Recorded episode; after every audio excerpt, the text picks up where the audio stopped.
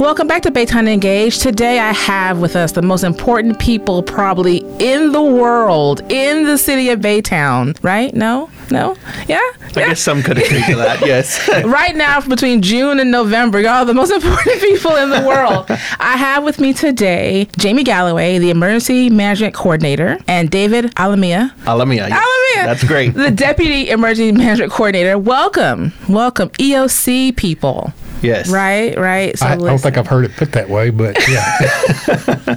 One of your emails come through. Oh, the EOC people are emailing me. So, welcome to the show. It is so important to talk to all both of you because we're in Texas and clearly our weather is ridiculous. And when we have hurricane season, storm season, the build up, I think it's even before June. It's like what January. It's it's already happening. So, before we get into all of that and what you both do, David, tell me your journey to Baytown. I've been here approximately two years and eight or nine months. I originally started in emergency management, actually at a university where I was going to school to help pay for college. And so my entire career has been in some form or fashion in emergency management. So in higher education, I went on to work in hospitals, worked here in the medical center here in the Houston area. And then uh, prior to Baytown was at Harris County Office of Emergency Management and then transitioned over here whenever I was given the opportunity to serve as the deputy EMC. So, you love disasters. You just love high pressure work environments, basically. Well, it wasn't the original plan, but uh, it seemed like the disasters followed, so Is it was job so security. is it your fault that everything's been happening? Thank Jamie's nodding his head. So David, you brought it all. You know? Okay, we'll talk about that later on. All right. so Jamie, what's your journey to Baytown? well, I've been around the Baytown area just about all my life. I grew up in Highlands. I started out as a volunteer fireman when I was 16 and did that. Then I, I moved to Liberty County and, and worked for the county EMS for a few years and then left there and uh, went to work for the Liberty Fire Department. I worked there for 20 years. And then as I progressed through the ranks, I was named Assistant Merchant Management Coordinator, then promoted to Chief in 93 and served there till 2004. So stayed there, retired, and then took the Fire Chief and Merchant Management position at the City of Webster. Was there about three and a half, four years, and then went to Director of Emergency Services in League City for a couple of years, retired again, and Nice. then went to City of Nassau Bay where I did emergency management for about 10 years, and then came to Baytown. So And you I- just circled the the whole you know flood area. Oh, yeah. Gulf, area. Coast area. The whole Gulf Coast area. and it- actually, July 2nd would be my third year here here in Baytown. well, welcome. So you brought it as well. So clearly, No, actually hmm. not. It wasn't until you made the months later. rounds, Jamie. It You was made actually- the rounds. It was actually. November that when David came My on start board. date.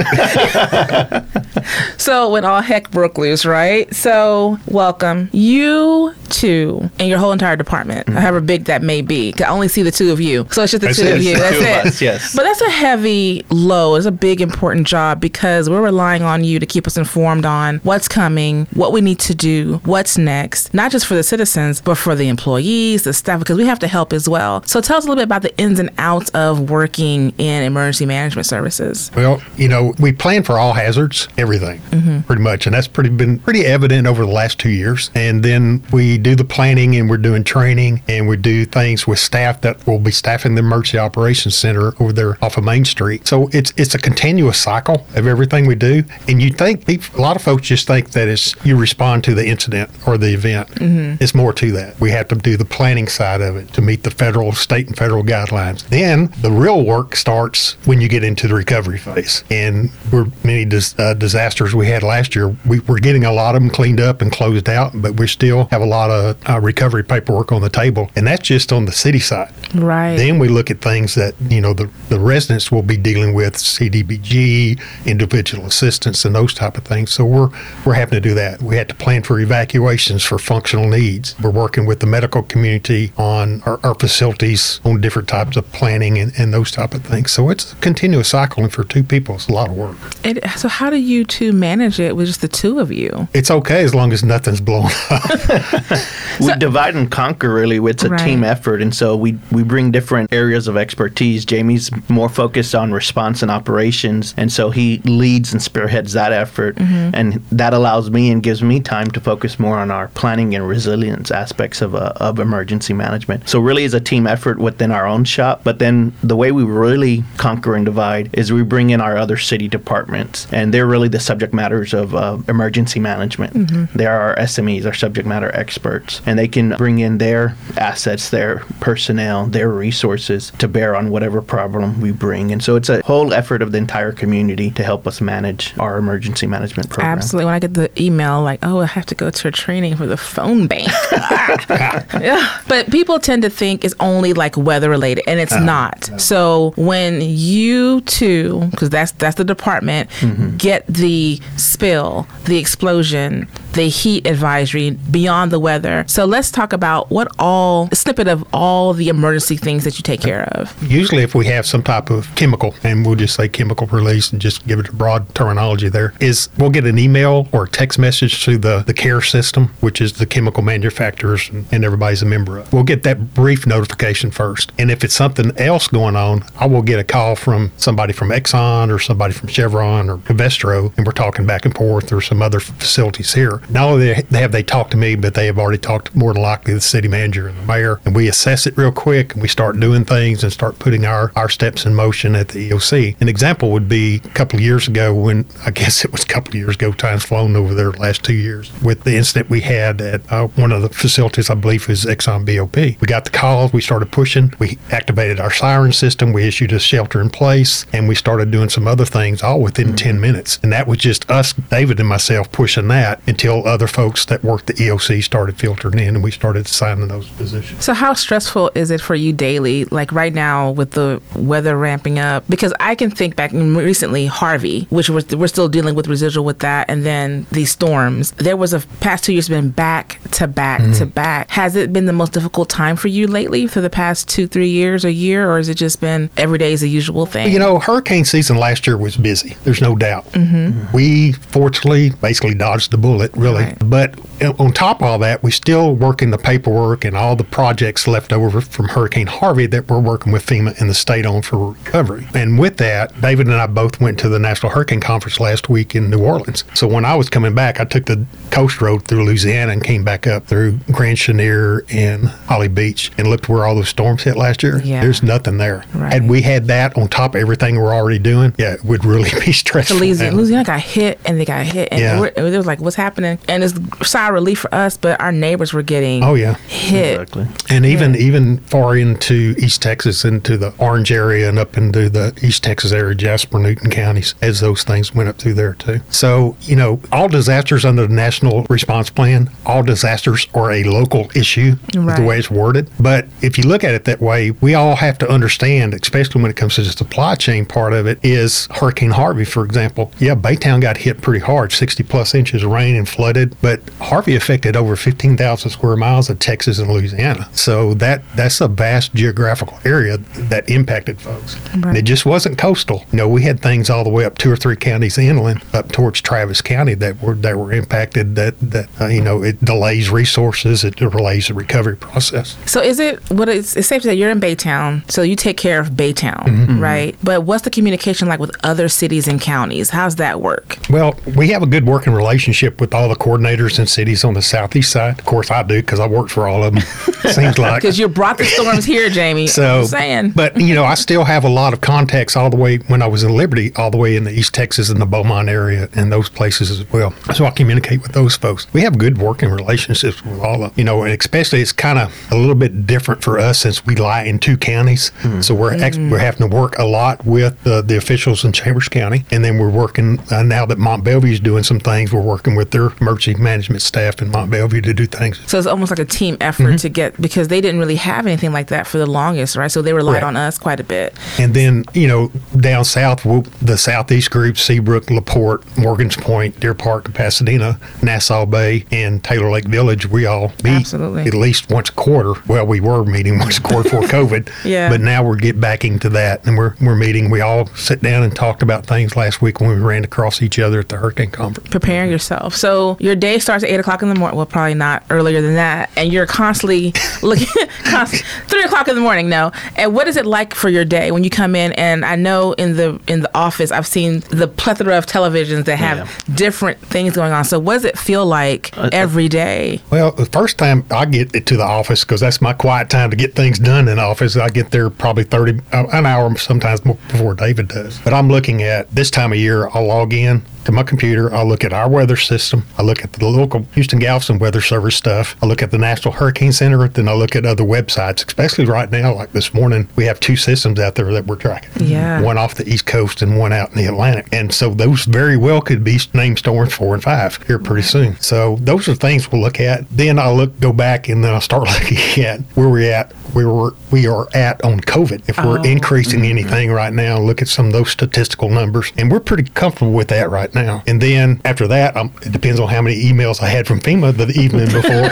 is I'll go in and I'll look and and start tracking some of our grant information that's in the FEMA portal for disaster recovery, and then some of the requests that we have made for reimbursements with the state system. So I'm looking at those two different websites. They match for them, but they don't match for us. Right. So we actually have to look at two different portals to look and, and track some of our projects. So explain to me and all of us, what are you looking at when it comes to COVID with everything? Just looking for trends. Okay. Are we are we increasing back on our positivity rate, Mm-hmm. or how many current cases do we have inside this? That's what I'm looking at the most. Okay. And you know, some of this, and we look at it overall from the county because what it's going doing geographically is going to determine whether or not that level comes down on- the county's graph. Okay. Because also, if we need help with that, you kick into gear for that as well. And we did all that last, especially you know, well, last year with everything going on, we were doing a lot of work with other departments, EMS, and Right. and our purchasing folks on procuring uh, personal protective equipment for our responders, and working a lot of those things. We were doing re- resource requests with Harris County, going to Houston, picking up our resources, and So I don't think people even realize, even though it's emergency management, it's everything, not It's- just it's all weather or hazard. Oh, yeah. disasters, any kind of hazard. So to make sure we're protected, you're looking at those numbers to make say what do we need and supply wise. So David, because you're not going to sit here quiet, I'm going to let you. All right. So when it comes to preparing ourselves for, let's say right now we're in hurricane season, Mm-hmm. storm season, what do we do to prepare ourselves? What do we need to do to get ready for that? Well, in terms of uh, residents, they can always uh, take some steps to prepare themselves. The first thing I would always recommend to any resident in the city of Baytown is to register for our Swift 911 mass notification system. So if they go to baytown.org under public safety, they go to the fire department's website, we have our notification system. They can register online. They can look for it in their uh, Apple Store or Google Store on their Android phone and download the application and register uh, their mobile device as well. So that's the first step, and that's the reason we uh, recommend that is because that is how we communicate to our residents and our citizens in Baytown, and to give them the emergency notifications that are specific to our geographic area. The next thing they can always do is to prepare themselves by preparing a kit. So making sure they're ready. Traditionally, we always used to say three days. Make sure you have enough supplies, food, water, and whatever you need to prepare yourself for three days. We're now recommending at least seven days. Oh, And that's because okay. of the, the extent of disasters that we see. Right. The prolonged disasters. We just survived the winter storm, Mm. um, which w- which was a, a week long event. It was. And yeah. so we recommend everyone to be prepared up to at least seven days to sustain themselves. And those are some of the steps that individuals can take to prepare themselves. The other thing is to have a plan. Make sure that you know where you're going to go if we need to evacuate. Um, we live in a coastal community, we're surrounded by waters, and we have to make sure that our, our residents are prepared to evacuate the local area. So that may involve going to San Antonio, to Austin, to North Texas, wherever it may be. Heading make sure north. you have a communications plan in place and you know where you're going to go if we need to evacuate. So let me ask you. I know I lived in Louisiana for a little while, and they had the whole counterflow thing that happened right before Katrina. Do we have that here, the counterflow? And what is what would have to happen to put that in action? Where you're making us do counterflow? It would have to be a catastrophic uh, hurricane. Right. But it is something that has been practiced in the past, something that we discuss every year in hurricane season. So it's a, going to be really a state decision in terms of contraflow because it's going to require us to uh, reverse all of our state highway system. Right. And so those plans are in place, they're identified. If residents are interested in learning more about contraflow and how that will work, they can always visit HGAC's website. And HGAC has the contraflow plans posted there for every interstate highway. I think we did it first for Hurricane Ike Mm-hmm. because I moved back, and then because Rita was before Ike that hit Beaumont in that area. then I was like, okay, we're gonna hit 45 and go the Beltway, and that was shut down. I didn't even know like what happened, and they were like, nope. I'm like, what? No, I'm stuck on them.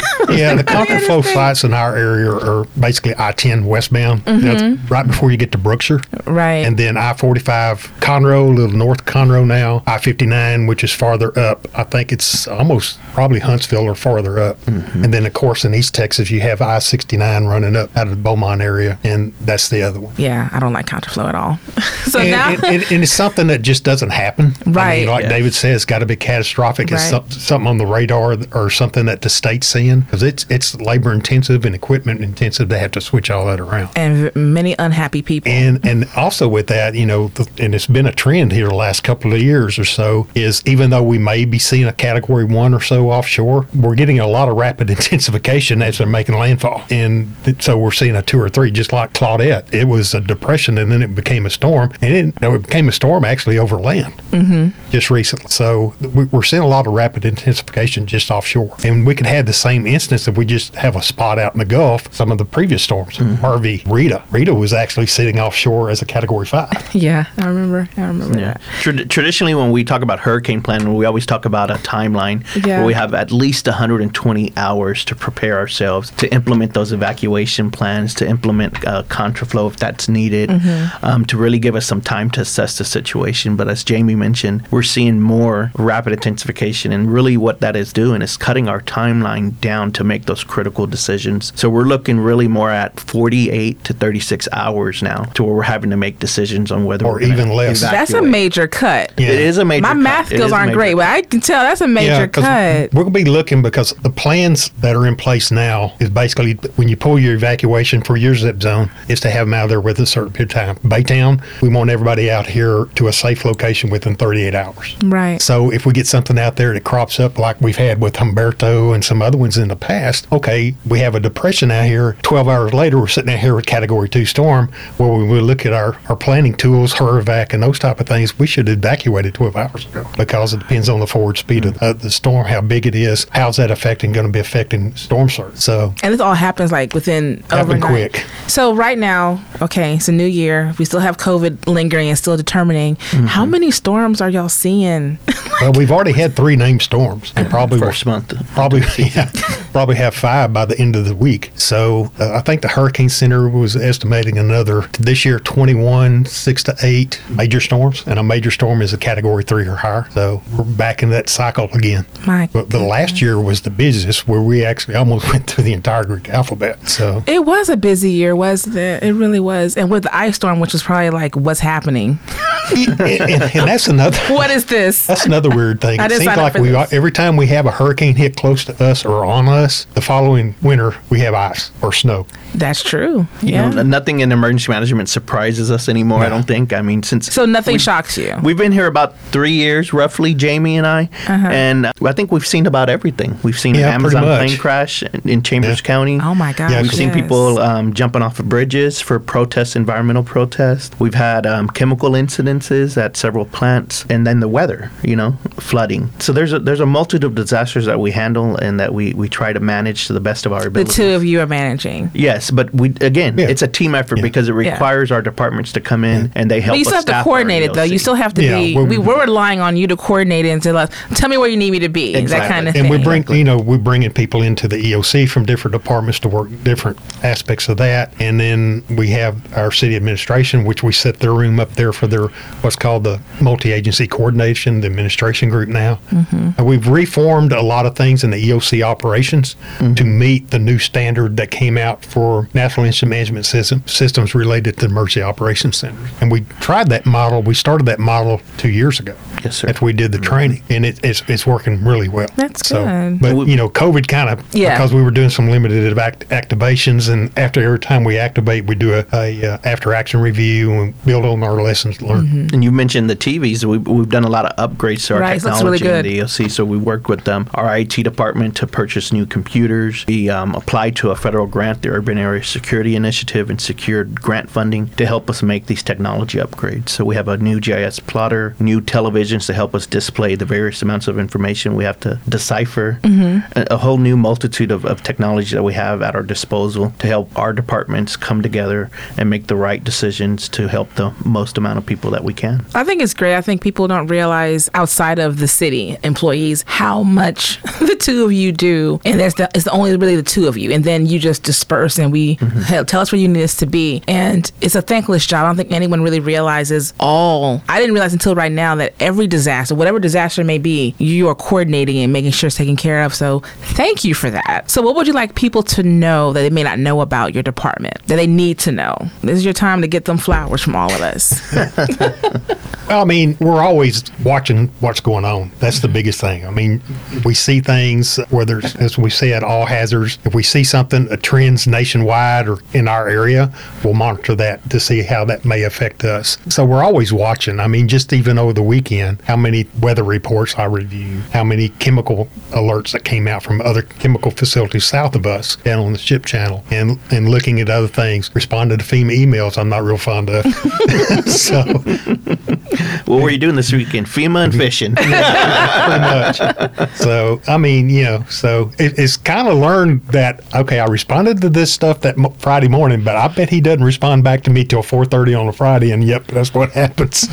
so, but you know that we're always monitoring things and we're always watching. We don't do a call system for emergency management. We're pretty much watching it twenty four seven. right. So even when I'm on vacation, I was out at my place in the hill country on vacation. We had a lot of things going on. So I was still logging into. David was running the shop, but I was still logging into the the webinars and those type of things because I know my phone's going to ring from somebody at city administration. It's because emergency management never stops. Right. You're coordinating nonstop, even on vacation, trying to go fishing. yes. You're like, let me see what's going on. For you, David, what is it? What do you think we should know that people don't realize? I think one of the things they may not realize right now, um, you know, COVID 19 slowed a lot of our community outreach efforts. We do have a program called the Community Emergency Response Team, or CERT program. That is something we're looking at reestablishing in a few months. And that's really where people can get involved. They can become a force multiplier and help us as professionals in emergency management and then our personnel within the city uh, departments. They can come in and help us, with whether it's evacuation, it's helping out at the hubs, it's helping out during shelter operations, and they learn a skill set. So we go through different modules of disaster preparedness, uh, medical, uh, basic